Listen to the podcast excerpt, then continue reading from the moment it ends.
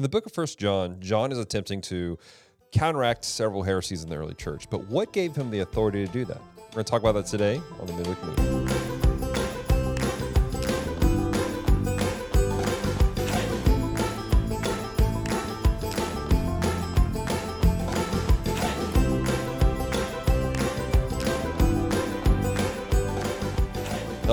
To the Midweek Move, podcast extension of the Healing Place. Is the podcast where we examine the scriptures line by line, verse by verse, and ask ourselves what is happening here. And today, ladies and gentlemen, we are uh, beginning our journey through the book of First John. Last week we did our intro to John. If you haven't watched that, go check it out because the context is important. But uh, I'm excited because again, this is one of those books that I think are one of the series of books really uh, that people just don't think about for some reason. And so, yeah, I think that even going through, uh, you know, Peter mm-hmm. and people thinking about um, the smallness of those, but man, like we could have went on and on. And oh on my goodness, on and on and on. And First John, Second John, Third John, same thing. so um, much depth. There's they. It seems small, mm-hmm. but in the midst of it, there's so much depth, so much that harkens back to even mm-hmm. uh, John's gospel so much that reminds us of actually what Jesus taught. Right. Um, and and through one who was there, mm-hmm. one who was there, one who walked with Jesus, one who experienced Jesus in a whole nother level. Right. Uh, than even some of the others on the Isle of Patmos. Right. So I there's and there's a ton of just practical living for Jesus stuff in these letters. Absolutely. So, well, guys, we're going to jump right into it. Again, if you haven't watched our, our intro to, I do want to encourage you guys go back and check out that. We'll have a link in the description down below. But basically, the context of what's happening here is John is writing to the churches in Ephesus, and something has happened. And we've had a lot of people who have splintered away from the church. These are Jewish individuals who uh, who knew Jesus, but they have come to the point where uh, the, they're denying Jesus as the Christ. They're even denying the idea that Christ was a physical individual. And John is having to bring some correction here. And uh, it's fascinating as we read through this because it's he's not doing this in a hey you stop doing that, but like there's almost this loving father like tone to what he's bringing here. Yeah, I think this is this is the quintessential John the Beloved. Yeah, kind of kind of moment where what the how God created him is flowing out of this in such a way that's very uh, passionate, very compassionate, very mm-hmm. loving, very kind. Uh, but it does carry weight. Yeah, yeah. And one thing I love about it is he's not just going, like you said, he's not just going, "Hey, you don't do this." He's hearkening back to, "Hey, here's what I experienced. Mm-hmm. Here's what I found out. Here's what I know." Mm-hmm not just because someone told me, right, but my personal experience with the Lord. Right. So, well, let's jump into it, Pastor. All right. Uh, First John uh, 1 1. That which was from the beginning. I think that's probably a good place right there. Just a pause. That which was from the beginning. Now, if you know anything about John, you know anything about his writings, this matters right, right here. That which was from the beginning, which we have heard which we have seen with our eyes, and which we have looked upon, and our hands have handled concerning the word of life. Okay. So, right here in this first verse, as you, you kind of touched on, John is uh, harking back to his first letter, John. John. Yeah. where he opens in the beginning was the word. And he's, and uh, the word was with God, the word was God. And of course, it comes down to Jesus is the word. That's right. And so, again, we, we talked about this last week in our intro. This book is anonymous. He doesn't say, Hi, I'm John the Apostle, like Peter and Paul have done. But we know from the context of what we're about to read, but also the style, this constant harking back to his first letter. This is more than likely John the Apostle, the one that leaned against Jesus, if you will. Yep. And so he's coming in, he's establishing his authority to speak, and he begins it with his art with uh about uh say words else, but he begins it by arguing against some of these false teachings. He points out his interaction with Jesus was a physical thing. Yep. Again, this is early Gnosticism starting to take place. This suggests that Christ was not a physical manifestation. Yep. And so, but his vocabulary here is very clear. He goes, I have heard that which we have seen with our own eyes, and we have looked upon, and our hands have handled. They have been with Jesus. They walked with Jesus. And what I love is he's not just saying his own point of view. It's That's not just, right. He going, we. He keeps bringing this whole there was a community with us. There was the other apostles that were with us. There was Matthew and James and all these cats who were with us on the day to day basis, and we heard him speak physically to us. Which is key because a lot of the false prophets and false teachers and heretics were singular individuals. It mm-hmm. wasn't a we concept, it was I have a new revelation. Mm. I am the Christ. Right. I am a Christ. There Right. was a lot of individ- individuality in a lot of the false teachings that were going on. Mm-hmm. So I don't think it was a mistake that he's using the word we Right. because he's not applying himself as this divine figure. Mm. He's setting Jesus up as the divine figure Right. and everyone else as this is what we have encountered. And even to the point of what our hands have handled when Jesus comes in in John 20 and he shows them his hands and his feet. Mm-hmm. Well, how do they know that it's the actual resurrected body of Jesus? Because of what was in his hands and his feet. Right. That was a personal witness and a personal testimony that Christ, the Christ, Jesus Christ of Nazareth, had resurrected from the dead. Mm-hmm.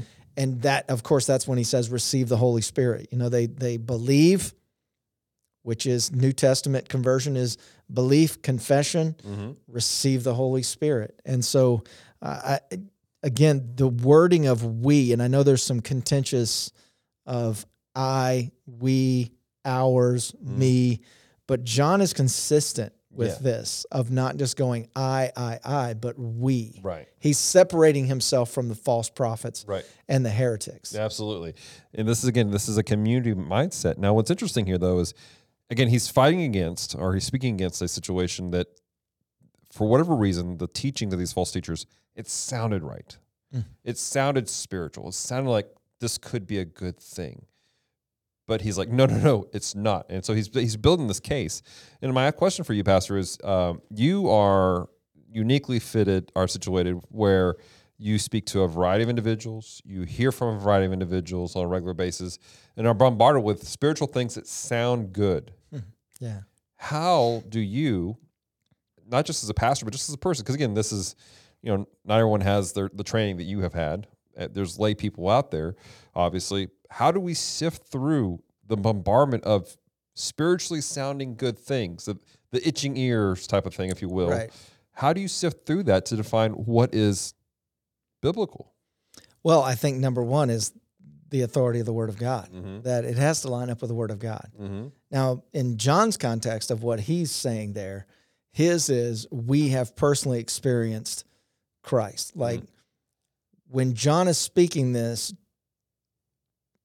John is not reading John. Mm-hmm. We're reading John. Right. Right. We have the Word of God uh, over these centuries now. We have the Word of God now that that um, the canon, quote unquote, of Scripture. And so, when when sincere teaching comes out, it lines up with the Word. Same thing with the the prophetic. Is when the prophetic flows, it should not be some quote unquote new revelation to you mm-hmm. it should bear witness with your spirit. Something God has already put in you. You may not have been able to define it, mm-hmm. but yet you know that the Lord's put it in you. That prophetic word confirms that, but it also lines up with the word of God. Right. It doesn't take you away from Jesus, it doesn't put attention somewhere else. The attention stays upon the Lord. Right. And when you begin to get into false teachings and all manner of things, it begins to point to other things or other people. That's how you come in contact with cult leaders. Mm. It may sound sincere. Mm-hmm. Many of the the most uh, notorious cult leaders started out pretty well Yeah. with good intentions. Not mm-hmm. all, but many started with good intentions, whether it was in the midst of war, a culture of war, whether it was uh, uh, desiring unity and family and joy and love and all those things, or or maybe it was a genuine uh, uh, heart to reach those that were lost. But in the midst of that, you began to point people more toward yourself than you did to the Lord Jesus. And so, uh, number one is the authority of Scripture. Right. Number two is discernment of the Holy Spirit.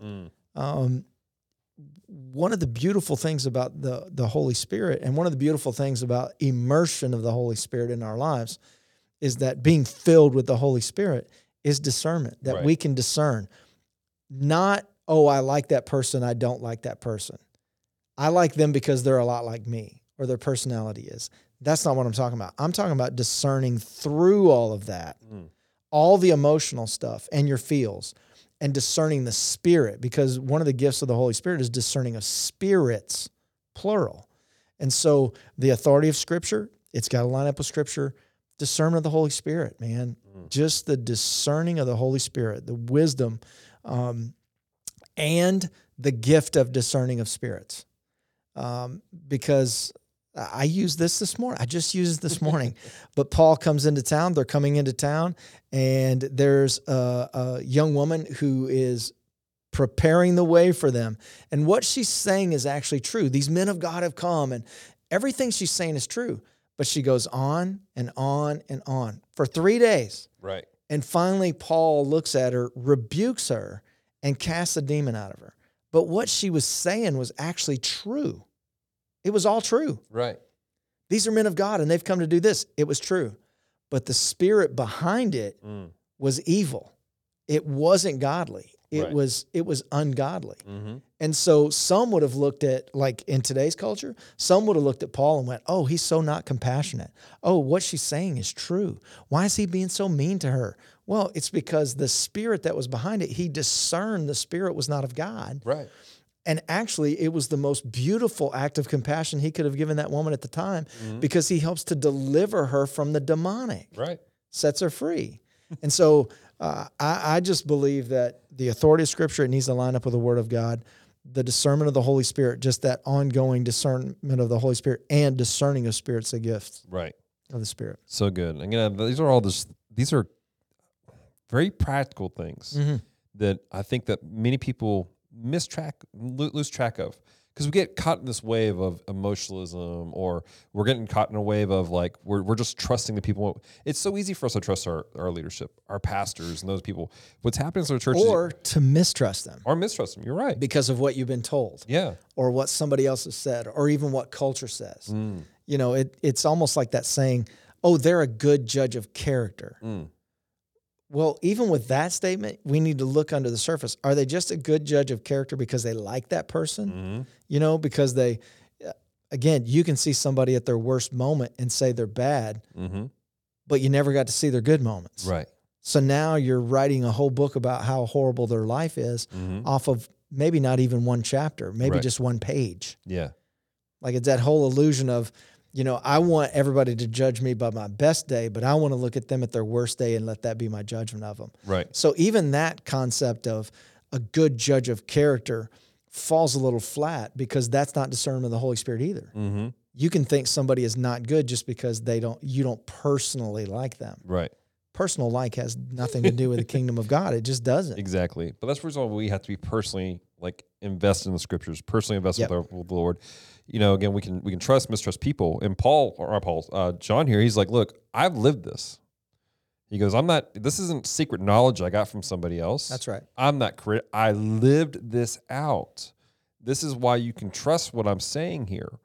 And he's inviting them to examine the evidence. Which is probably like number four on our list is you judge it by its fruit. Right. You will know them by their fruit. And so John is saying, listen, I have a track record. Mm, Like just look at the fruit of my life. right. Like I have paid a cost and Mhm. I have given up all and I did leave everything to follow Jesus. Yeah. Look at the fruit. Well, I bet you can look at that heretic or that false prophet and you might be able to see the fruit of people liking them Mm-hmm. and maybe they're popular, Mm, but that's not fruit of the spirit. yeah. As last I checked in Galatians, I don't think popularity is in those gifts Nope. or in the fruit. I don't I don't think it's a part of the fruit. I think we read a few chapters back about popularity not being a good thing.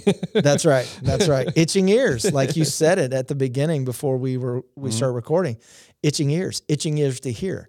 What the spirit of the Lord? No, what the itching ears want to hear exactly. because it makes me feel better about Right. myself. Oof.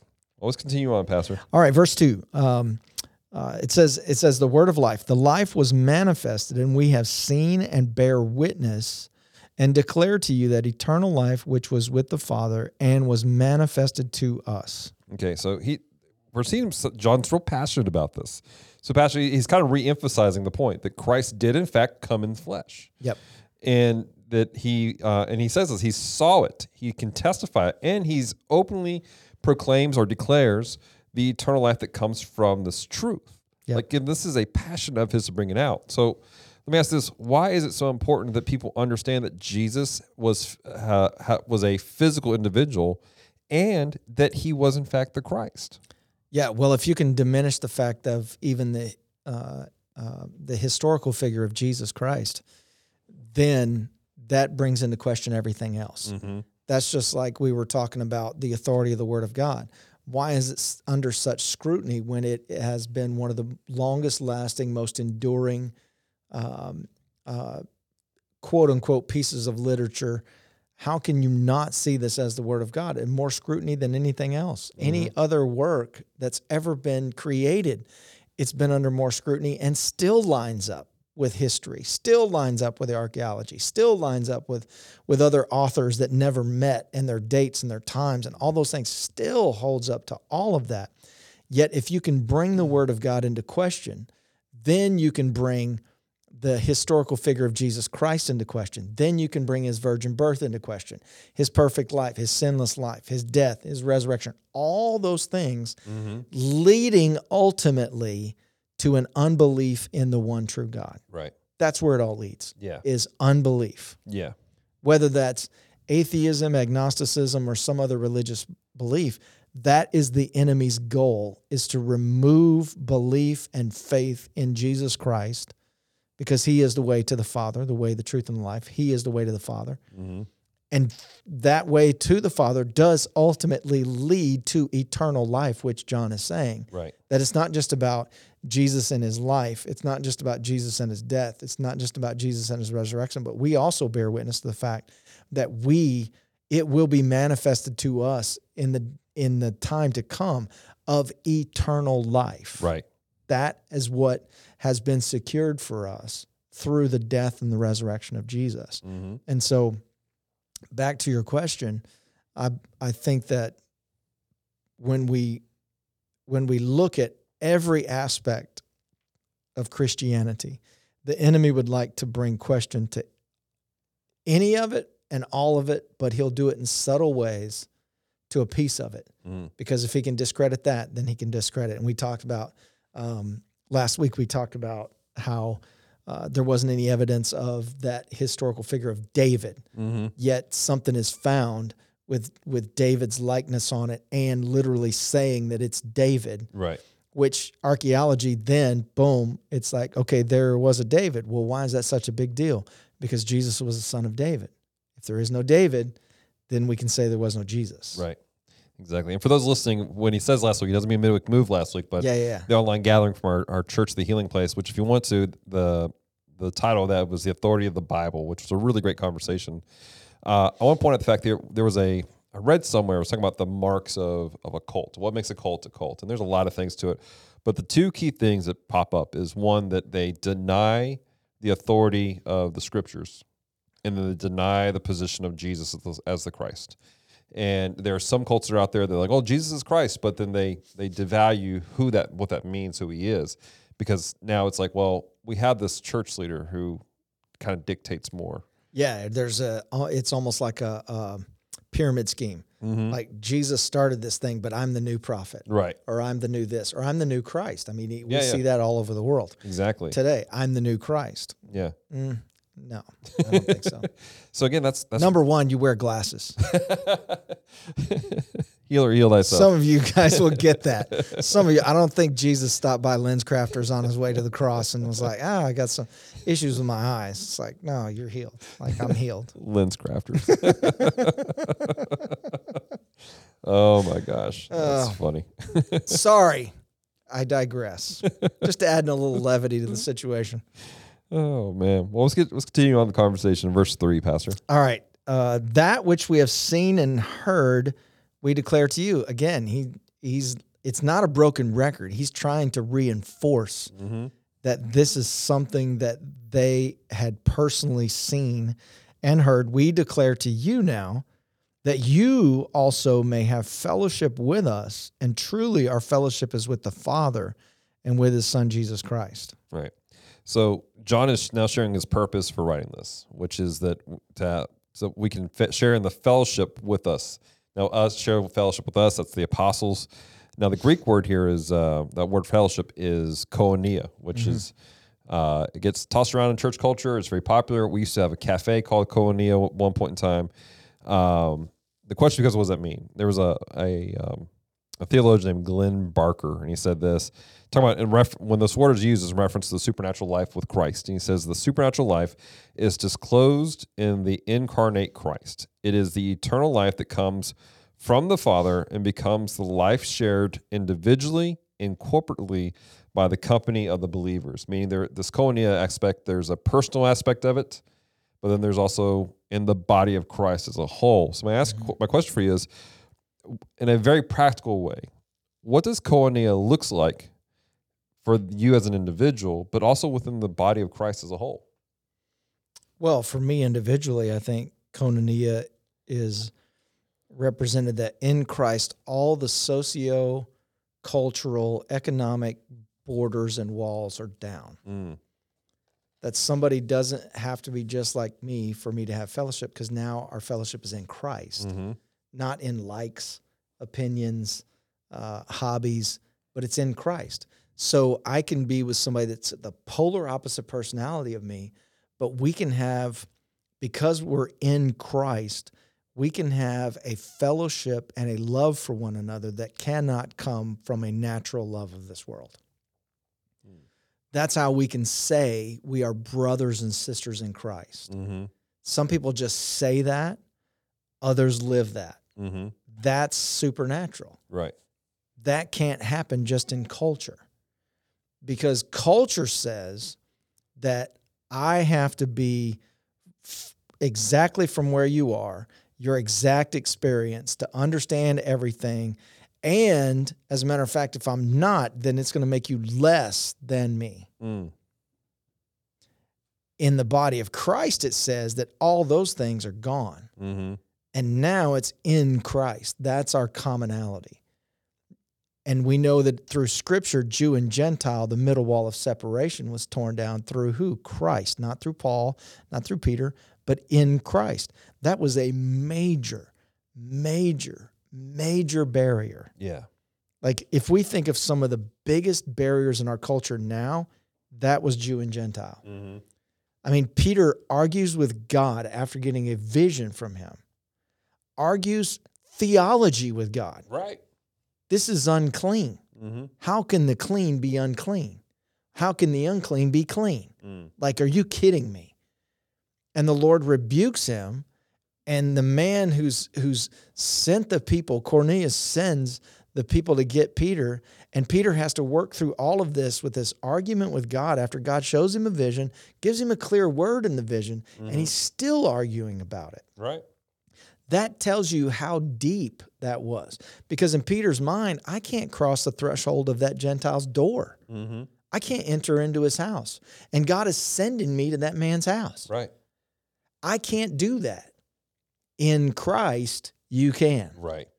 That's the commonality. And we see it when Peter goes, Cornelius goes to bow to Peter. Now, in a normal Jewish sense, pride would have rose up and said, "Yes, Gentile, you're less than I am. Bow before me." But Peter says, "Get up. Mm. Get up. I'm a man just like you. I'm not here to tell you about me. Right. I'm here to expound what you know about God. I'm here to expound that and tell you about Jesus Christ. And and beyond that, the Holy Spirit. And as he's speaking, the Holy Spirit is poured out in the whole place. They're all filled with the Holy Spirit. They're all speaking in tongues. They all get baptized in the name of the Lord Jesus. Like all that happens in his house. That was a major, major. You can bring it to today, different cultures, different different dividers, different socioeconomic barriers. You can take it to politics. You can take it wherever you want to. Whatever the greatest divider is for you, Cornelius and Peter in Christ, all of that fell down. Mm. And neither man needed to hold to his opinions or his hobbies or his likes or his dislikes because now it was all about Christ. And in Christ, it was about holiness and righteousness. Yeah. All that other stuff was gone. Yeah. So good. Yeah. The, uh, this whole aspect of the, the relationship between us and people. I think that why do you think the church struggles with this mindset of dealing with that? Because again, we we've had this conversation. It's not church hurt; it's people hurt. Mm-hmm. We've talked about this in in, uh, in other conversations, but there's still this thing stuck in our head. That People go, "It's me versus some other people." What what causes that struggle? Because it's even happening here in the Southern Church. It's the separation of this of the of these groups. It's going, "What's well, us versus them?" It's no longer of a, "I've lost a brother. Let me restore them." why do we struggle with this as a as a community sometimes? Well, I think because it's just a it's a shadow of culture. Mm. And to be honest, I think a lot of it has to do with that we instead of becoming more like Jesus, we become more like the world mm. with a religious look mm. and a religious fragrance. Right. And the church has been one of the worst at it. Mm-hmm. We've divided everybody. We've put everybody into segments. We've told them that only somebody who's called to three to five year olds can minister to three to five year olds. that only somebody can do this. And we've segmented everybody. And instead of it being a whole body where the whole body ministers to one another, we've done exactly what culture has done. Mm. We've divided everybody up and we've divided them up the, the way that we see them, we've divided them up in. And once we do that, then we are not doing it in Christ. Because in Christ, someone who's 80 has something of value for somebody that's three. Mm. In Christ, someone who's 70 years old and has never touched a drop of alcohol, never smoked a cigarette, never cussed, never done one drug, can minister to a 22 year old crack addict. Mm. But in our culture, it says you can't do that. Mm-hmm. We need an expert in that field. And needs to be somebody who understands 22 year old crack addicts. No, no, no. In Jesus, I understand sin. I understand the effects of sin. I understand isolation. I understand what it's like to be isolated from God. I understand what it's like not to know who I am in Jesus and have no identity in the world try to identify me either by my behavior mm. or my addiction. And so we're going to get this specialized care, and we've brought it into the church, not into this building, but into the body of Christ. And we've done all this specialized care. And what we have lost is we've become an organization just like every other one instead of an organism, which is a body. Mm. So let me ask you this then. Speaking to the leader who's looking at his church and he goes, Man, we've lost the sense of. Mm. I've I've inadvertently separated the body. And I've seen things creep in the church and we're having this disruption what's your advice to, that leader on how to course correct and bring the body into proper alignment with what Christ has for him? I'm probably the last person to ask this question because I struggle with it like everybody else. And I think that's the that's the beauty of the question though is you're not coming up to us as a I am perfect. I am the the end all. You're you're another pastor who's walking through this. You've you've been burned through the sister through some of the stuff process. You've seen things work. So that's the reason why I want I really want your input on this. How have you seen it work, and how would you maybe course correct some stuff you've done in the past? I we've tried things, and again, trying things is a lot of times it's not even about the Bible. Mm-hmm. Sadly, um, we've tried a lot of things to try to force that to happen, and I, you can't force it. Mm-hmm and I know this word is overused in culture and church, mm-hmm. but it mm-hmm. really does need to be organic. Right. But it, for it to become organic, it has to be a cultural thing. Mm. It has to be a culture that has been set up where people can connect to all manner of people. And how you do that within the context of a faith community can look a lot different, whether it's community groups or small groups or it's where you have people meeting at people's homes, yet their kids are with them, and there are children, and there are adults, and there are older people. And I've given the example of like Lizzie going to a, you know, Lizzie and Demara mm-hmm. going to a to a, a small group of yeah. women, and those women were like thirty to forty years older than them. Yeah, and all single women, um, whether it was widowed or whether it was just single. And here are these two young ladies who are going to a small group of way older ladies, mm-hmm. and people would look at that and go, "Well, that's not going to work." It worked. Yeah. Why? Because those young women desired to be around those ladies to learn from them, but also had something to give those ladies. Absolutely. Why? In Christ. like in Christ. And so I don't I don't think there's a, a magic formula for it. I think it I think you just have to create a culture where and I'm not saying it's easy. Mm. You know, we for a season, you know, we we've had kids in during worship. Mm-hmm. Man, that's a challenge. I mean, it's a challenge. And there would be some that would be like, hey, it'd be more comfortable if we would, yeah, maybe, but would it be God? Mm. You know, I, again, I think that's a cultural thing. If I'm comfortable, that means it's God. Yeah. And that's totally not the case. Right. Many times it's the opposite. Mm-hmm. If I'm uncomfortable, it's the Lord because I'm growing, I'm stretching, I'm having to go beyond my natural flesh. I can separate everybody. It's I use this illustration all the time. Give me a meth head and we'll go out to a cabin in the woods for 30 to 45 days and we can get them away from that atmosphere that's affecting them. Yes, they're going to go through withdrawals. Yes, they're going to it's going to be tough. But there will come a time where they'll be okay. But that time is going to be when they are still going to have to come back to that environment. If you haven't taken the time to teach, if there hasn't been a transformation, Mm. then they're going to come back to the same thing. And that's kind of what we've done in the body of Christ. We've separated everybody out and we've isolated them in their own quote unquote groups to where we've even called it that. Right. They're groups. And we've probably played more to the flesh than we have the spirit. Yeah. Because the moment you say my group, that's playing to the flesh. That's not pl- Mm. that's not playing to the spirit. Right. It's playing to the flesh. Because we want to take ownership of something. Right. We want it to be ours, mine, Mm. rather than us, Yeah, the yeah. body. Absolutely. The index finger wants it to be his, right? The Right. pinky wants it to be hers. Right. But it's like, no, we all have a we all have a place to play. This pinky over here needs this pinky. Mm-hmm. and this index finger over here needs this one and we're all a part of the body and we need one another Right. but when it's not about the head then that body ceases to be the body and just becomes flesh Yeah. there's no spirit Yeah. So good. i don't know if that answered your question or not. I think it did. we've tried and failed a lot and uh, some of it was good ideas that i thought was the lord hmm um, not within impure motives. Um, and there, but I will say this until I'm no longer breathing. Um, to have the people of God accessible to everyone in the body is a must, hmm not to divide people out. Yeah. Yes. Can somebody who's been through divorce and is single now help somebody who's going through divorce and is going to be single? Absolutely. But why doesn't a woman who's 80 years old, who's been married 60 years, have something to say to those two other Yeah. people? It's like, again, I, I think we've we've mirrored culture more than we've mirrored Jesus. Mm. Man, that's a dangerous place to be. well, Pastor, let's uh, let's continue on with verse four here. All right. And these things we write to you that your joy may be full.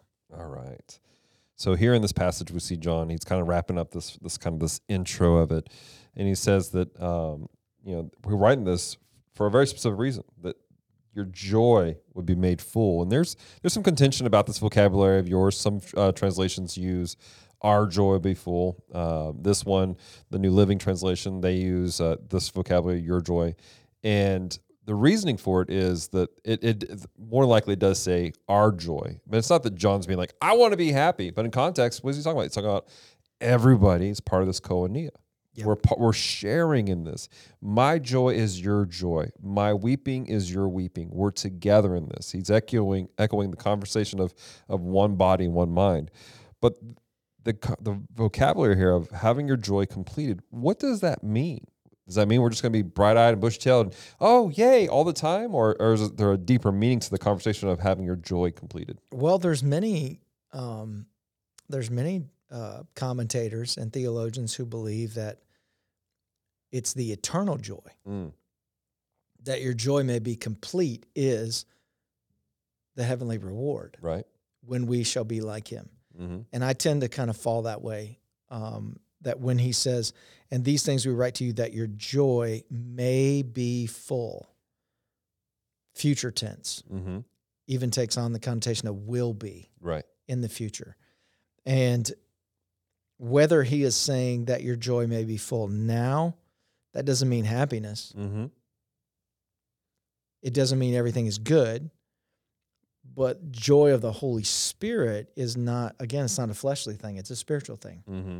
And so you can have, like, nobody would say that they love quote unquote self control because your flesh wants to do what it wants to do. Exactly. So, how in the world can you have joy while you're battling self control?